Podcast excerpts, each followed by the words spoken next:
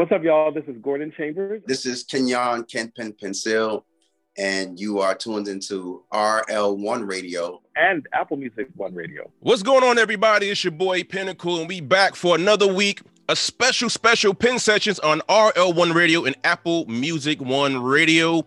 And we have a living legend in our presence, and my bro, which I could say God put us at the right place at the right time. Shout Indeed. out to the legendary Gordon Chambers and my bro Ken Penn. What up, Ken? What up, Gordon? What up? What up? What up? Thanks for having us, bro. What's up? What's going on, man? How you guys doing today? Man, doing Good. well. Doing well. Doing well. And I, I just want to say it's an honor having both of you guys in my presence, man. Like it's I felt like it was almost God sent, like everything just came about.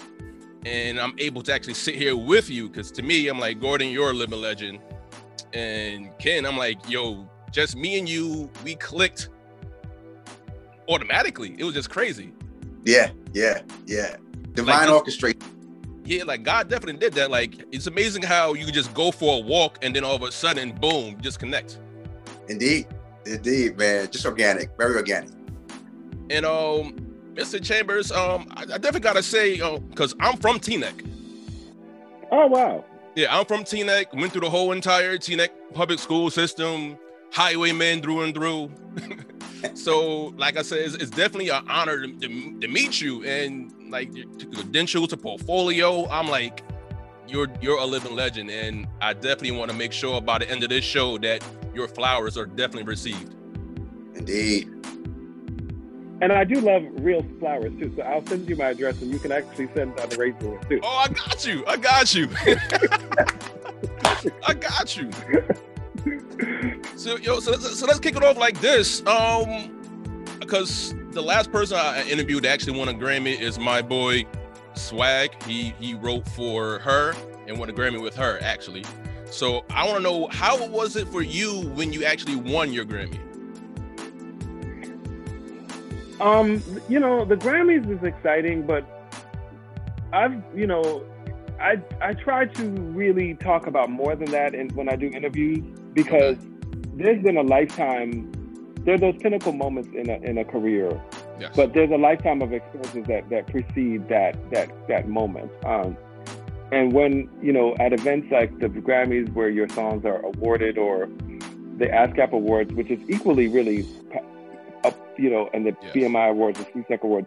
Those are the awards for songwriters, and um, and um, those mean really as much, you know, because mm-hmm. that's they may not be as publicized as and as and, and community service awards is for, you know, it, who you are, and um, so I'd really like to, whenever I'm being awarded or interviewed about awards try to actually talk about the totality of the experiences and the totality of a career that that and the preparation that made for that moment. Because those moments really internally make you appreciate all those who have supported you that got you there.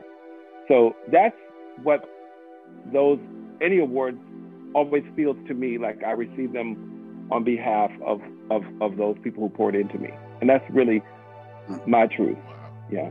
Wow, I, that's that's a great answer, man. Like, like I definitely feel that um that that everybody deserves their flowers, um, whether it be in an award, an appreciation, tribute show, as we're gonna speak about as well. Um, when it comes to songwriting, like how do you like how does because I don't know not too much about it. I know how to remix a oh. song or maybe DJ, but how does songwriting actually come to you? Like through for you? Like, how do you start with that? Songwriting is a is, is, is a is a is a it's a form of communication. Um, you know, just like a poem is a form of communication, or a novel, or a short story, or a play is a form of communication. An argument is a form of communication. you know, um, it, it is a form of communication set to music.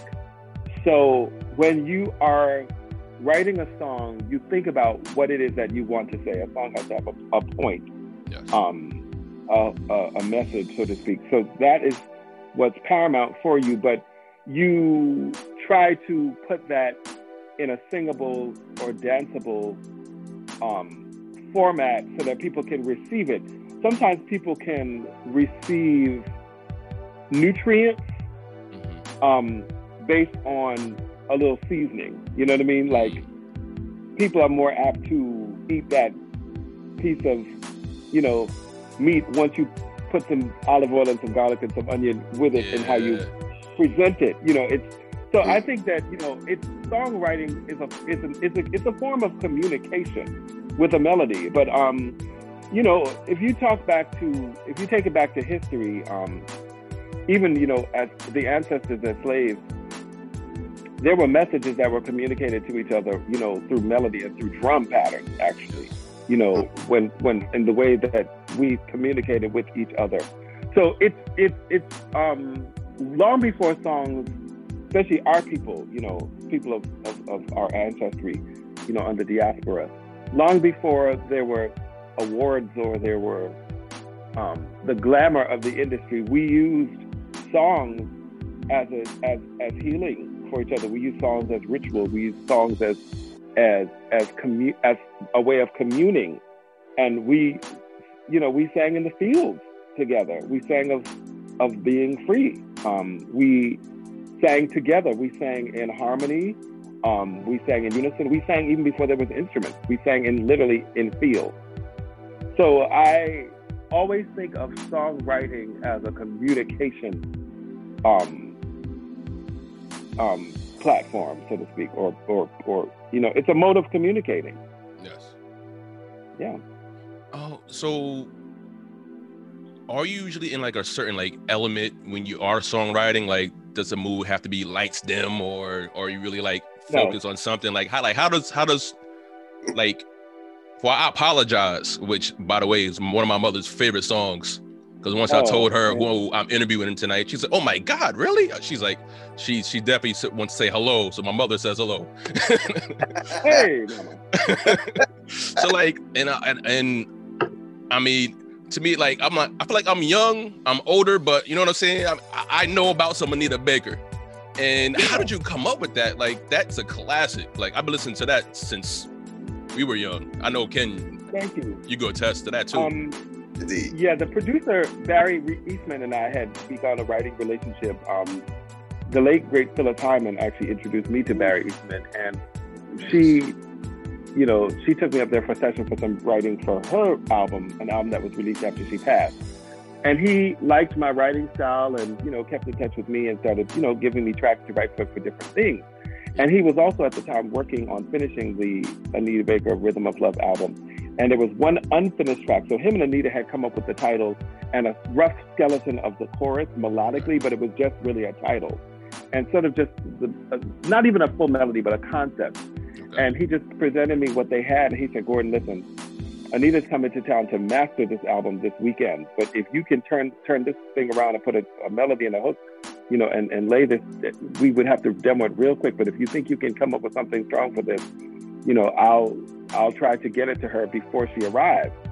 And you know, you don't get called. I'm 22 years old. You don't get asked, you know, to do something like that. And and it was an honor just to be asked to Wow. to and not try to give the best that you've got. So I swear to y'all, he gave me that that that that CD with the rough kind of idea, and the whole song came to me in the car driving, like literally driving. wow I heard it and had to pull over from the highway a couple of times to write down what I was hearing, just so I wouldn't forget it. But it just came to me, um, and I thought about you know, um, Mm. you know, since she it was her title. You know that it was rare that women. I mean, dare I say it? I don't want to sound, you know, battle of the sexes, but you know, in our relationship, we usually find that it's the men doing the apologizing. You know, Yeah. sometimes we messed up first.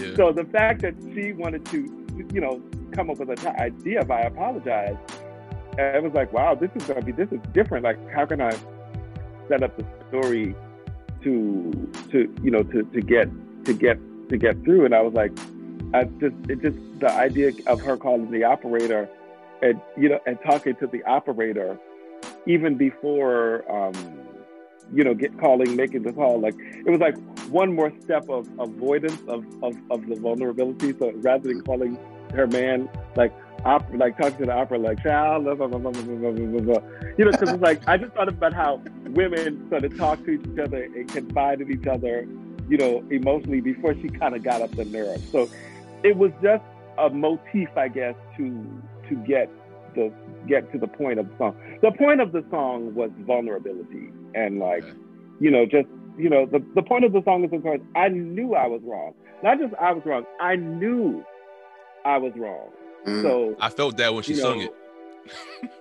so yeah, I mean, and you know, so like I said, you know, I, you know, that was the that was the the that was the point of the song, and we, you know, Barry, we demoed it the following day. Barry sent it to her like he said he would, you know, FedEx, because this was way before there was any MP3s, and he mailed it. To, he had to rush it to FedEx, and um, and she got it, and she listened to it on the plane. And when she came to New York, the master, it was in Hit Factory Studios, so the master was on one floor, and she went onto another floor where he had some leftover studio time, and he said, you know, why don't you just lay a vocal, you know, just in case we can have this on file for the following album, you know, because she wasn't preparing to record it. And he loved the way the vocal cut. He told the engineer, just mix this, mix this. He didn't even tell her that he was going to have it mixed. And the second day of master, he presented it. He said, listen, I got a surprise for you. And she said, what, what, what? She said, this is, I apologize. This is the vocal that you sang yesterday. And it's, and it's mixed and it's flawless. Wow. And he convinced her that, this, that it should go on that album. So it was just a matter of, of, of being in the right place at the right time with the right situation. And, and the rest was Grammy winning history. God is good. All the time. Wow. Well, that's history right there. Like, I'm not gonna hold you the whole entire time you telling that story. I think my mouth dropped at least three or four times because there's a lot of things I never knew. right. That's amazing. At 22, that's God bless you. Yeah, 22. Yeah, 22. Wow, that's yo. You yeah, you are blessed. God, you are blessed. Oh man and and speaking of linking up and everything happened to be you know so organically how did you and kenyon link up how did y'all two came about um kenyon and i first initially met through our mutual friend an amazing um, producer troy taylor who's a legend who is really an amazing producer uh, who's worked with Boyz II Men, Whitney Houston, um, and, and introduced and groomed Trey, Trey, Trey Songz and introduced him to the world. Um, Troy is a, he's a living legend and he's a friend. So it what one time Trey was stay, Troy came to town and was staying with me for about three four weeks, and um, Kenyon came for a meeting or a session with Troy, and we met in passing. But Troy had Troy was here. It was my house guest with a lot of guests. He was staying with me, and people was visiting him. I was like, it was the Troy show at my house, but you know, Troy's family. So I, I really didn't, it didn't click in because there was a lot of people come to see him. You know, he was doing meetings and such and stuff like that. So it didn't really, I, I think we met in passing, but one day I was literally at the gym and Ken came up to me and said, Are you Gordon Chambers? And I said, You know, he said it was, you know, Ken said, Are you Gordon Chambers? And he said it was both names. And he was like, I guess like I guess I am Gordon Chambers. Are you the IRS? but he um, introduced himself to, at the gym to me and said, you know, we met briefly at your house when Troy was visiting, and I'm a, an admirer of your work. I'm also a songwriter, and and I would love to know if I could send you some songs. And I said, sure. And he sent me the songs, and all the songs he sent me were great. And um, there was one song in particular that really spoke to my spirit called Love and Help Somebody. And I eventually told him that I wanted to record that song for my Surrender album, and we recorded it. Um, but it was a very organic meeting where he just introduced himself very casually at the neighborhood gym. But he was polite, and there was a light. There was he was polite, but there was a light in his eyes about that touched my soul, a, a light of, of enthusiasm and and and and honesty and um, exuberance and politeness. And you know, th- those are rare qualities. You know, you meet a lot of people in the business, but it's rare when when you do remember the ones whose spirit connect with your spirit. Yes. And that's how it was with Ken. And we we've been collaborating on different projects and ideas and you know over the years. And he surprised me, you know, during Black History Month of the pandemic with this award. And um, it, it meant a lot to me. It really meant a lot to me because it's a it's an award coming it's an award coming from another songwriter.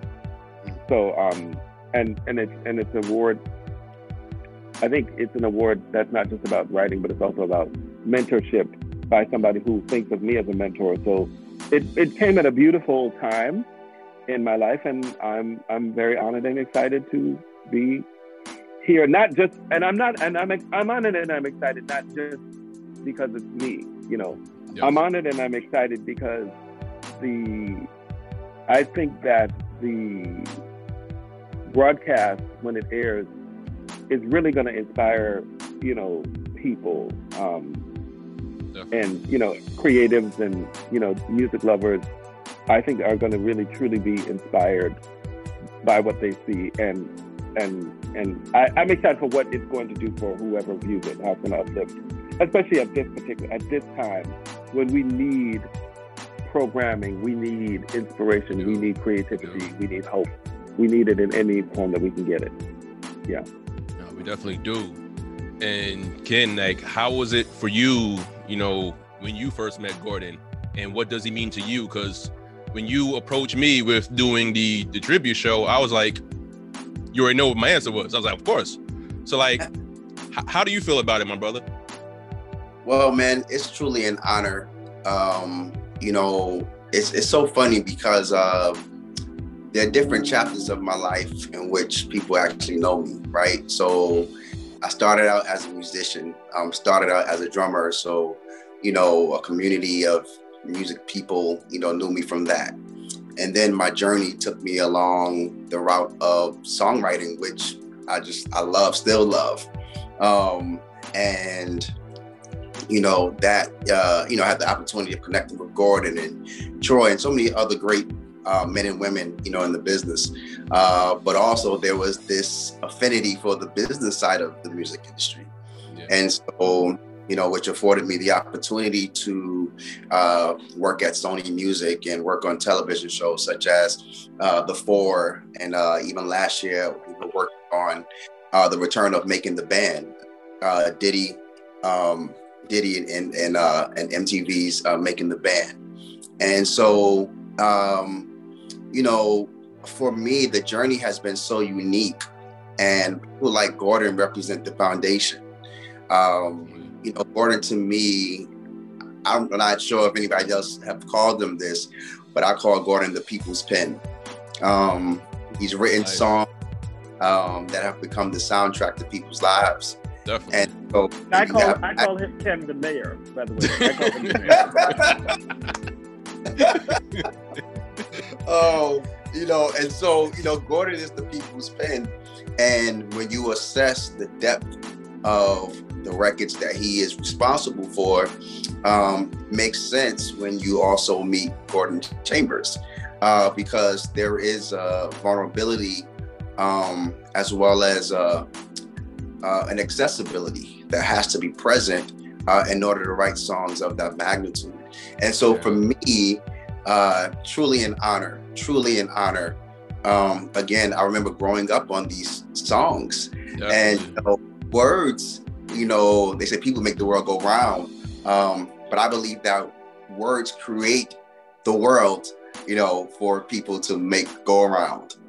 Um, you know, and for Gordon to, you know, in my in my humble opinion, uh, Gordon Chambers is up there with Holland Dozier Holland to LA, uh, to Diane Warren. Um, the song, the, the, compatibility of the songs to the dream. You know, yeah. um, it's just that it was different eras. You know what I mean? And so those guys, you saw them in the forefront. Um, but I'm, I feel like my mission is to make sure, make sure that I herald uh, those that have created that indelible impacting the earth uh, through music, you know, almost the unsung heroes.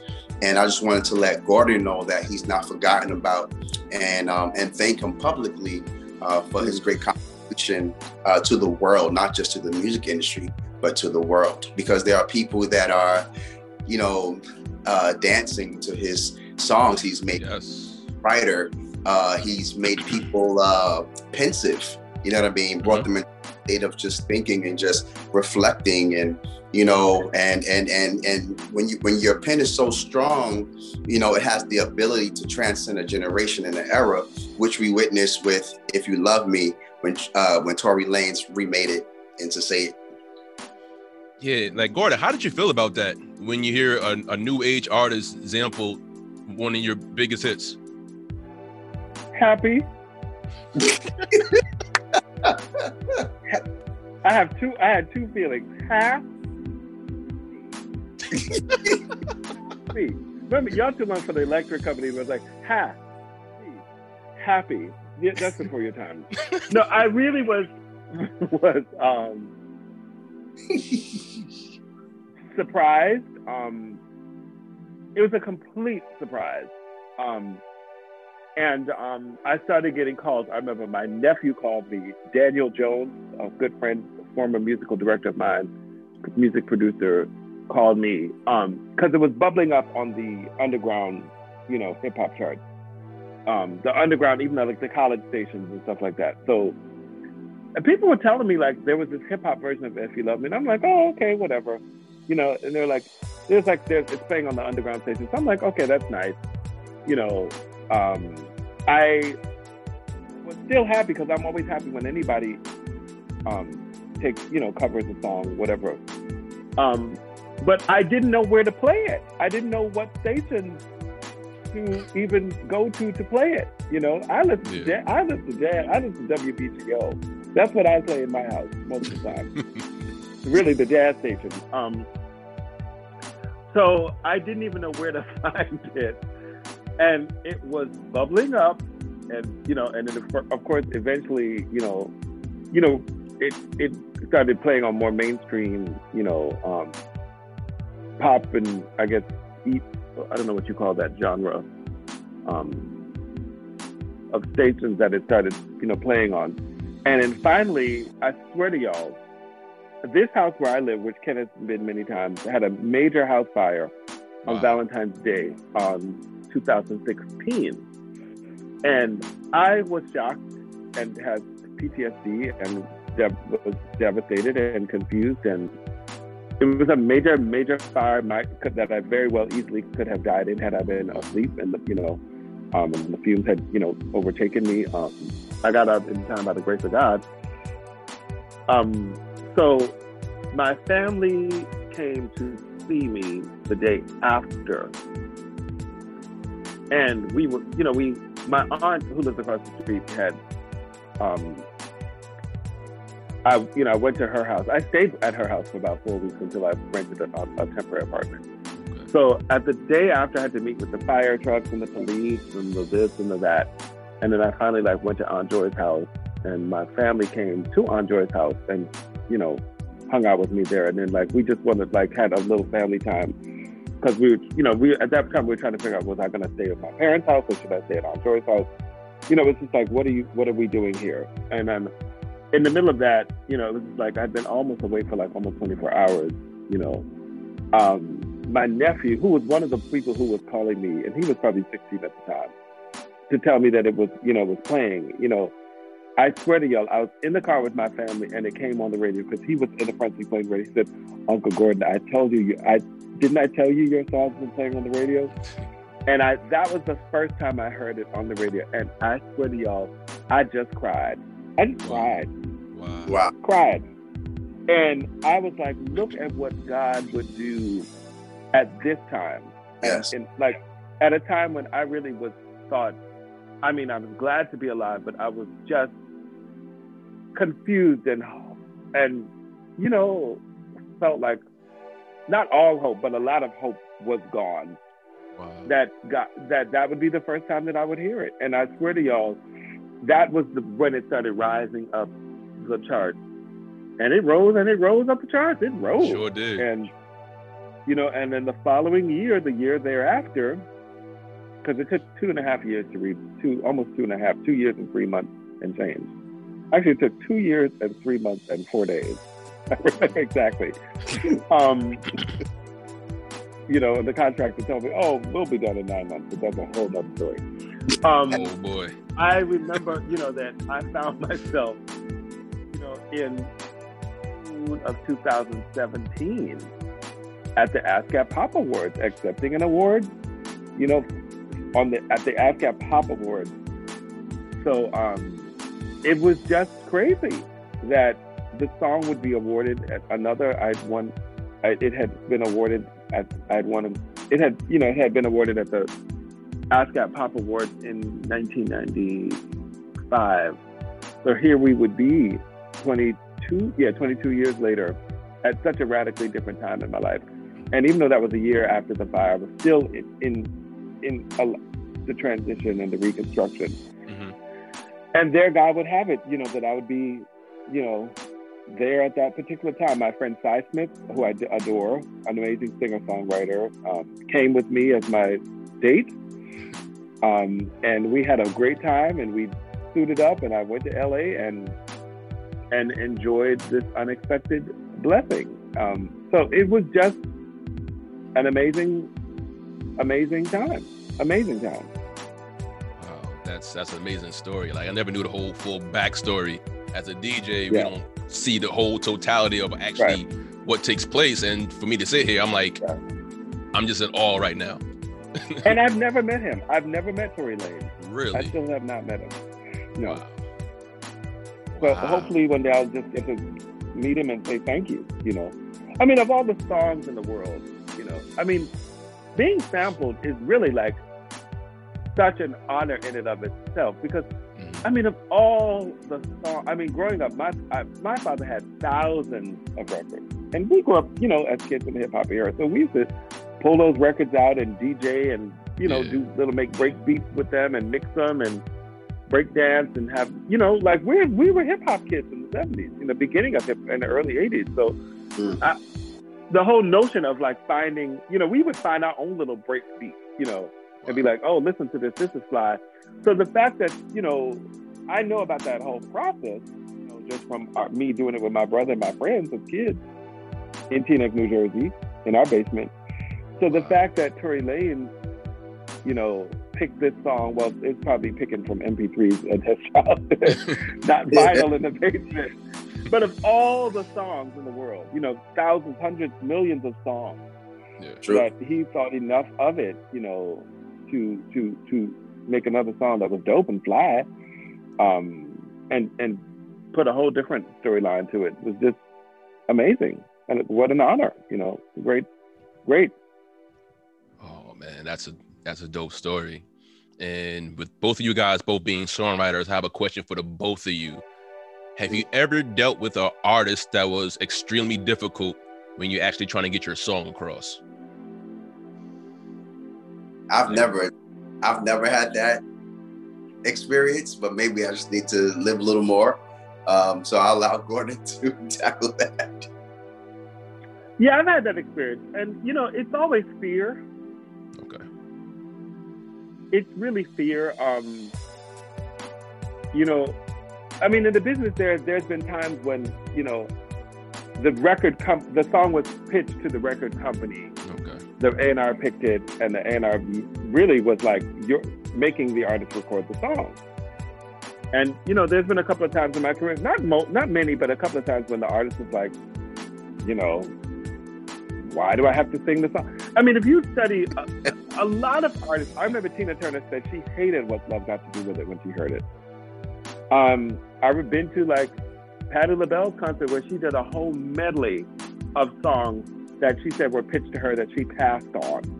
So a lot of times artists like what's being pitched to them, you know, whatever. So Okay. there's been times I've you know a few times, not many, but a few times I've been in the studio, and a lot of times the artists there was you know some resistance, but a lot of times it was fear.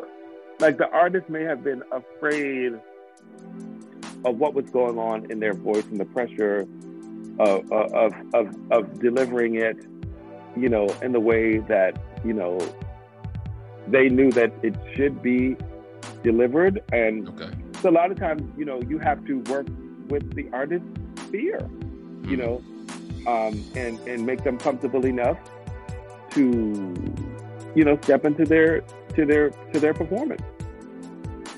Wow. That's See, this it's, is it's why we, true. The, see, see, this is why we're honoring Gordon though, because he's not just the penman; he's the professor now. Yo, it's um, gym after gym. Like I'm taking notes in my head the whole entire time. I hope you know this. It's, it's, it's after gym, and and to be very honest with you, while it's a while Gordon represents a different generation, the gems that he carries will be helpful for the present generation, exactly. and then this generation can help the next generation because principles are and principles are universal. You know what I mean? And yes. so, you know, Tory may say the same message that Gordon says, but he may say it differently. Still exactly. a principle of effectiveness. Uh, clearly communicating, um, saying what people are thinking, saying it in a way that they may not know how to articulate it. And so, uh, you know, this is a joy that I actually get, um, man, in doing. I had the opportunity in 2018 when I was on tour for the Four, Boxer Show Four, um, where the judges were Khaled and Puff um, and, and Meghan Trainor. And, um, and so we were on tour, and I had no idea that uh, Andre Harrell, the legendary mm. the Andre Harrell, would join us, the founder of Uptown Records, and had no idea that he would be joining us and we were on the road together for about about 30, 30 days, about a month, and um, I just I, I, I, was just enamored, you know what I mean, and just soaked up the knowledge, and it was gym after gym, and I told him, and it is actually documented on uh, Instagram somewhere. I might have saved it too. Um, so so we sat there, and I didn't know how deeply Andre was into Black culture. So I grew up. Mm-hmm. uh, faith-based home so mainstream music was not something that I was hearing often. I heard it like when outside of the, you know, out of the realm of my home. You know what I mean? Yeah. And so, but like, but you could, but you know, like in terms of Gordon songs though, you couldn't. Mm-hmm. You, wherever you went, you know, they were probably singing Gordon songs in church. I apologize. Yes. yes. They probably got apologize in church. Right. That's how. that's when you know. That's when you know your songs are like you. I definitely right? heard "Missing You" in church. I definitely, definitely did. You in church. No, I definitely no, did. I, like, right at community, right at community, Inglewood. Yeah, yeah. You heard which song? Missing you. Wow. Yeah, yeah. I, I mean, and Gordon has gospel records, but I was talking about the main, the, the secular songs, right? Oh yeah. And so, yeah. you know, and so, you know, so you know, I, I didn't have the luxury of hearing those type of, you know, songs, you know, at home. So I heard them outside. You know, I'll never forget this. I was in the fourth grade, right? I was in the fourth grade, and we were on a picnic. Um, and Jodeci's come and talk to me came on, and I remember the whole class singing it, but I was clueless. I was I was clueless because all I could do in my home was listen to gospel music. So I was like, well, I know the Winans, I know Hezekiah Walker. you know i don't I don't know any of this stuff. So it was just so amazing to see how like my path led me here. And man, it was such an honor to, you know, be in the presence of Andre Harrell, not knowing that his mission in life was to, even though black was great, right? His mission in life was to emphasize it and to accentuate it mm-hmm. that black was the best thing ever, and he was truly for he was truly for the culture. So one day we were sitting in Charlotte, you know, truly for the culture, right? Black excellence. His his term was ghetto fabulousness. That that was his thing.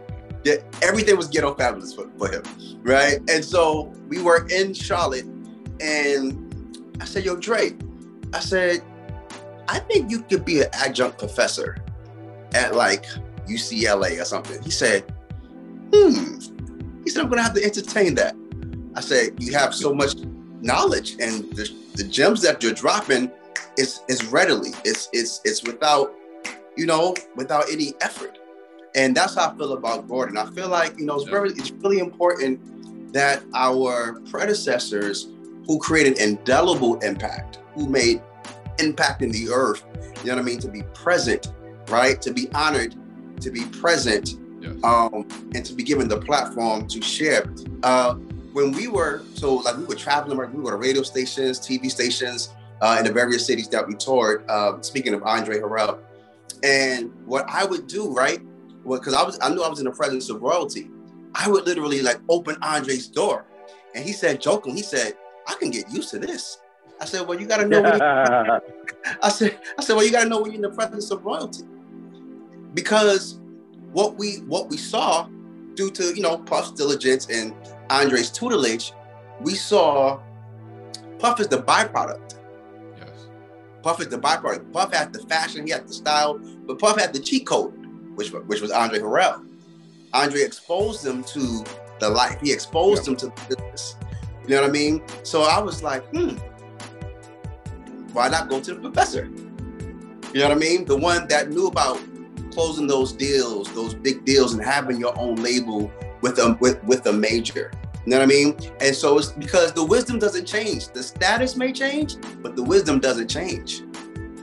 You know what I mean? And so, and unfortunately, unfortunately, sometimes, especially in our culture, we have a way of doing away with our our people because of where they're not. But if I have anything, I'm going to sing the praises of the greats. I definitely agree with that, bro. Definitely agree with that. And like talking about the future, um, because I just had this conversation um going on. I don't know if you heard about a DJ team called the Union DJs. Um, we're one of the biggest coalition DJ groups in the industry right now, alongside alongside other teams like the Heavy Hitters. Um, the Union DJs was founded by um, DJ S1, DJ Will, um, the late great Big Cap was one of, one of the founders of the Union DJs. So we usually have music conferences and we talk to different artists. And one of one of the most recent artists we spoke to was Lil Mo. And one of our biggest mm. discussions was how does one feel about R&B today? Because sometimes I feel like it's a lot of new artists that I enjoy, but then on the other hand, you got some critics says R&B and what it used to be. How do you feel about for you too, Ken? How do you feel about the music industry in the R&B world today in 2021? Sure. Um, well, you know what? Um, what we're seeing, I believe, is uh, we're seeing new artists, new R&B artists uh, that are a bit reminiscent of yesteryear's R&B. Okay. Um, so you hear some of the elements, uh, like an artist like her. You'll hear some of the elements in artists like Lucky Daye. You know, um, but then you have the alternative sound of R&B with artists like Bryson Tiller and SZA, where there are elements that's reminiscent, but it's their own expression. And so, what I can appreciate is that there is an evolution. You know what I mean? Um, the evolution. Um, uh, topics are diversifying. You know, at one point it was just the same thing over and over and over and over and over. Yeah. But but, but topics are diversifying, and I think one of the reasons because streaming has allowed there to be a voice for the non-mainstream audience yes. say, hey, yo, we matter too. And we don't just want to hear Tekashi. you know, you know, Tekashi Six Nine, you know, so we can appreciate an artist like H.E.R. who, you know, really, you know, um, hit us hard with songs like Focus, you know what I mean? Or Best Part with H.E.R. and Daniel Caesar. You know what I mean? Or let's look at the the mainstream effect and the ripple effect of songs like um, Ella, Ella Mai's Boo'd Up, you know, which was, it had elements of Mary J. Blige's Real Love, you know what I mean? And, but there was still a strong uh, story and there was still a strong, you know, subject matter. And so I believe that what we're seeing is we're, we're, we're seeing R&B, R&B's in a good space. Um, and I'm excited about to see where, you know, about where it's, about where it's going. Me too. Gordon, do you want to have any input, or you think Ken? I, I I co-sign to all of that. That was beautifully said. And what I would add to that is that I'd add two things. Um, I know for me, of the rather than be one of those OGs who's been like, "Yo, the music ain't hot like it used to be. What the hell?" I like. I don't want to be that dude. That's not flat. That's not hot. That's not on fleek. so, so one of my students, I do vocal coaching. Somebody taught me. One of my students they taught me how to use on fleek correctly in a sentence. So that's not that's not hot. And that's Wait, not wait, how wait, wait, go ahead, go ahead. Wait, I got, I got to interrupt for a second. So, so DJ, check it out. Gordon, what Gordon didn't tell you, and perhaps you saw it in your research. Um, Gordon was an editor for Essence. So Gordon is not just a songwriter. Gordon is a writer. He's a journalist. You know what I mean? Him and Yeah. words, you know, he and words like Gordon and words are best friends. You get what I'm saying? And so that, that I just found that to be quite comical. so anyway, um, like I don't want to be that dude, and I don't want to be that dude for several reasons. For one thing, that's judgmental. Yes. For un for, and we are always judging as human beings that which we don't understand. Yes. And so when you don't understand something, the quickest thing to do, it's human, is you judge it. Where you can actually take the same mental energy and try to understand it and come with him some humility. Like, I don't understand. I have my friends that I'm like, okay, I'm, explain such and such to me. Like, tell me, like this, this is trending. This is like, I don't, I don't get it. And I come with humility. And I have my young heads who, like, I that are on call. Like, who should I listen to? Or if I've heard it or heard of it, like, what, what are y'all finding so dope about it? And I try to channel myself to hear it through their ears and their eyes. So I don't want to be that guy that's like, you know, the OG that's judging what I don't understand. So I call my young G's, young, my young Jeezys or my young friends to be like, explain this to me. Like, where's this artist coming from? Why is this connecting? How do you, why do you like this? Explain it to me so that I can really understand. I mean, when Miles Davis started, you know, playing styles of jazz, you know, people thought he sucked, thought it was whack, thought it was horrible. When bebop came, they thought that was whack. When Billie Holiday started singing Strange Fruit, you know, people were telling her to, you know, go back to singing All of Me.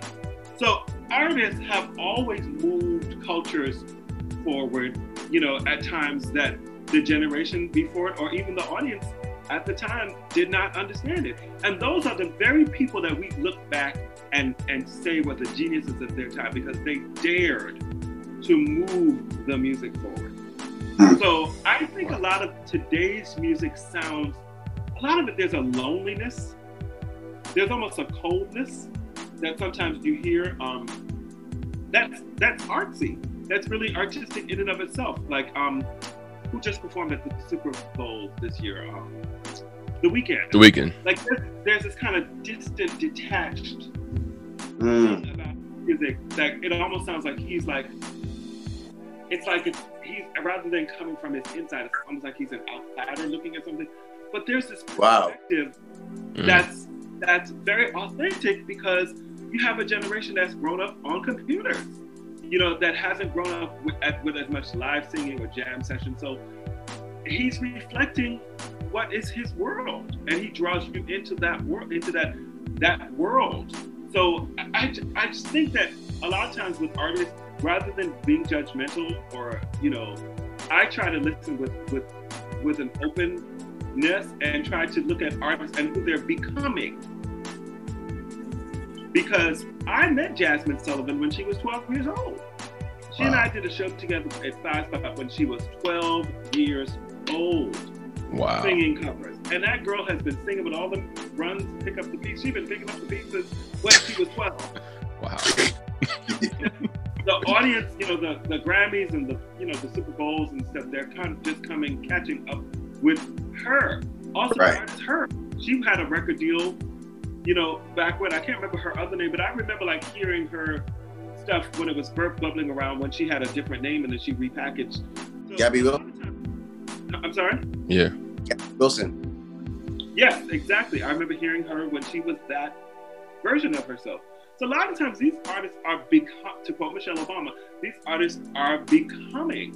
Mm. You don't know where they're going. They're reflecting Mhm. what's in their heart and in their, you know, at the time. And so I think that rather than be judgmental, try to listen to where the artists are coming from, and try to listen like what judgment am I am I bringing to it, and why should I expect that it should sound like how I want it to sound? Mm. Like when I go to another culture, you know, like I've been all over the world. You know, I've traveled. I remember one time being in Brazil, and these friends of mine invited me to uh, this samba. Like there was this like a samba, like an outdoor samba party, and I swear to y'all, it's about five thousand people out there really dancing.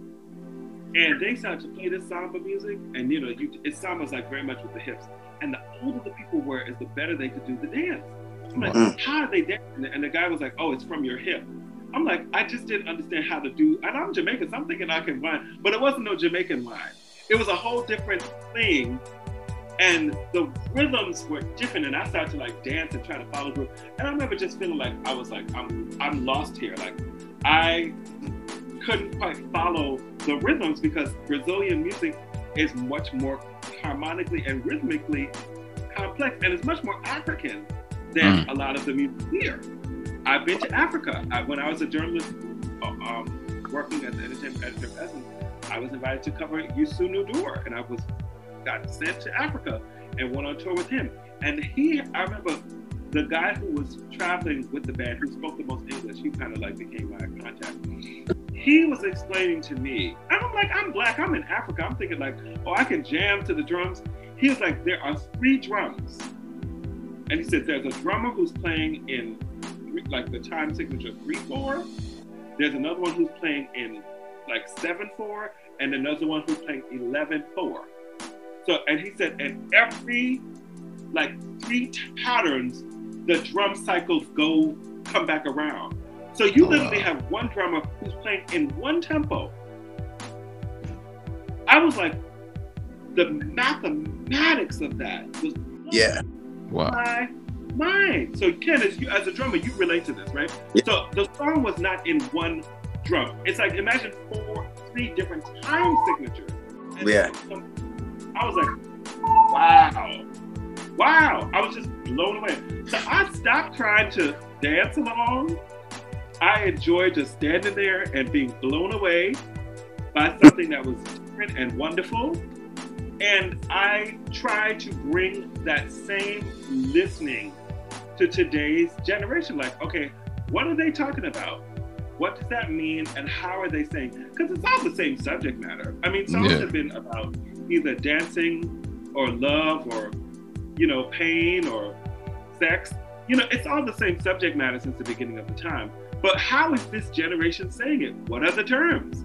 What does fleek mean? You know, what what you know what does, and I and I have my interpreters who help me interpret it, and I'm like, wow, that's really like like I remember one day sitting in my car years ago and listening to when Ginuwine says, Shorty, say what you like. Can you back it up?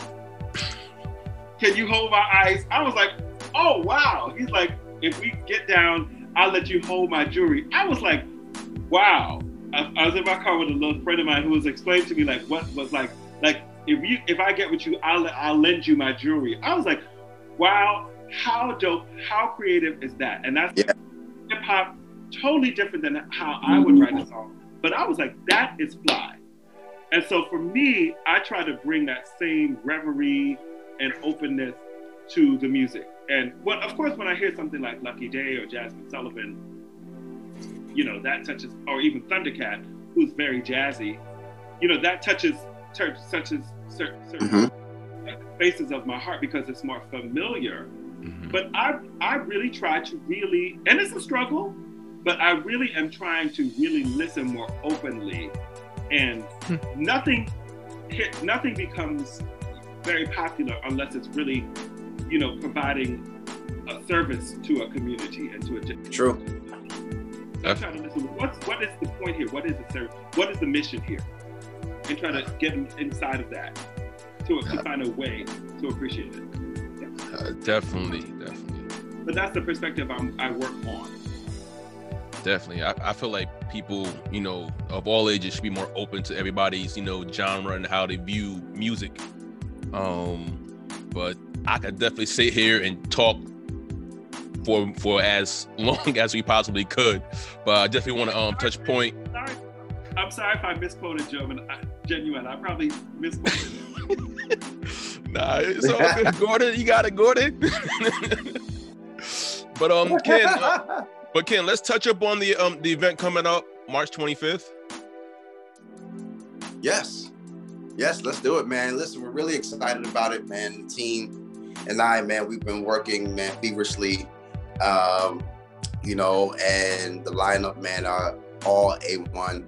Um, we have uh, the four and voice finalists, uh, Miss Ali Caldwell, uh, who I had the opportunity of working the four that season, uh, where she just came and dominated. I was actually in LA on the set uh, when she actually, her song was "Tell Me Something Good."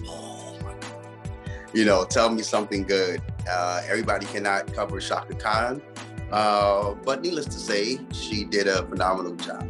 Um, and then speaking of Jazmine Sullivan, we also have one of Jazmine's and John Legend's support vocalists, uh, Miss Ayana George. I mean, just a gem. Uh, what she's capable of doing with her instrument, that being her voice, is is is one of a kind. Then we have the wonderful Aaron Marcellus, who graced us so heavenly with uh, with uh, a wonderful rendition of. Hmm, should I tell you guys? No, but I do have a treat coming up um, within uh, next week, actually. So um, you know, Aaron Marcellus, um, young lady by the name of Mattia Celeste, uh, who's also support vocalist for Childish Gambino just soulful, soulful, soulful singer. And last but certainly not least, man, I believe she is a young, um, she's gonna be a, a firestorm. Her name is Lee Mo, um, out of Philadelphia. Uh, just she's she she's special. In fact, I worked with Lee Mo on the four. I recall auditioning her, and ironically, for her audition, she did I think Tell Me Something Good. And I recall Andre Harrell's response, like, oh my God. You know what I mean? And um, you know, and we've been friends ever since then. Wow. And it's just, you know, to Gordon's point, just one of those, you know, when it's from the heart, it reaches the heart. And um, you know, I've never been the one that need to see people in the lights to recognize that they are a light. You know what I mean? It just connects. It just connects, right? Definitely, definitely. And so um, we're really excited to have, you know, that great roster. Uh, to tribute uh, Gordon and to cover some of his timeless hits. And then we have uh, an ensemble, you know, an ensemble um, where three of the women actually cover uh, one of Gordon's biggest uh, anthems, uh, Missing You, uh, from the soundtrack. And so just extremely excited about it. And the, the original plan was to broadcast this uh, in the month of February. Um, however, um, I had to allow the show to take on a life of its own and respect the production process. And so, what I like about it is that um, a lot of these songs are, you know, they they they are either they they they speak to the woman, you know what I mean? Um, and so, hey, you know, how perfect is it for it to fall in, you know, Women's History Month? And so, um, you know, my company and myself, we wanted to, you know, allocate uh, two to three uh, free tickets, you know, uh, to the event, which, which, will be airing on March 25th uh, via YouTube, uh, WilPen TV, um, as well as uh, wilpenentertainment.com. So that's W I L P as in Paul, E N entertainment.com. Um, as well as on uh, Facebook, Facebook Live, um, you know, with the purchase of a ticket um, at the suggested uh, price of $20, but we're currently doing a um, early bird special uh, of $15. But again, you know, we wanted to, uh, you know, grace two to three um, women in particular, you know, to come and enjoy this wonderful uh, performance and hear the wonderful story of Gordon Chambers. And I like what Gordon said earlier. The objective is to also inspire, you know, the music community. Um, is to inspire, you know what I mean, to pretty much uh, do what Gordon has done for me. You know what I mean? Um, and that's to inspire, to ignite, you know, and, and preferably it just continues and uh, thrust someone further uh, into their career, especially someone who felt like giving up. You know, if I can be extremely candid, the journey has been one heck of a journey. Um, and so the notion of giving up for some, the notion of giving up for some is a bit closer than others. And so, you know, we just want to be a vehicle uh, of healing and inspiration. But it's March 25th at 8 p.m. March 25th at 8 p.m. Um, on those various platforms. We just want to give people the opportunity because this is virtual.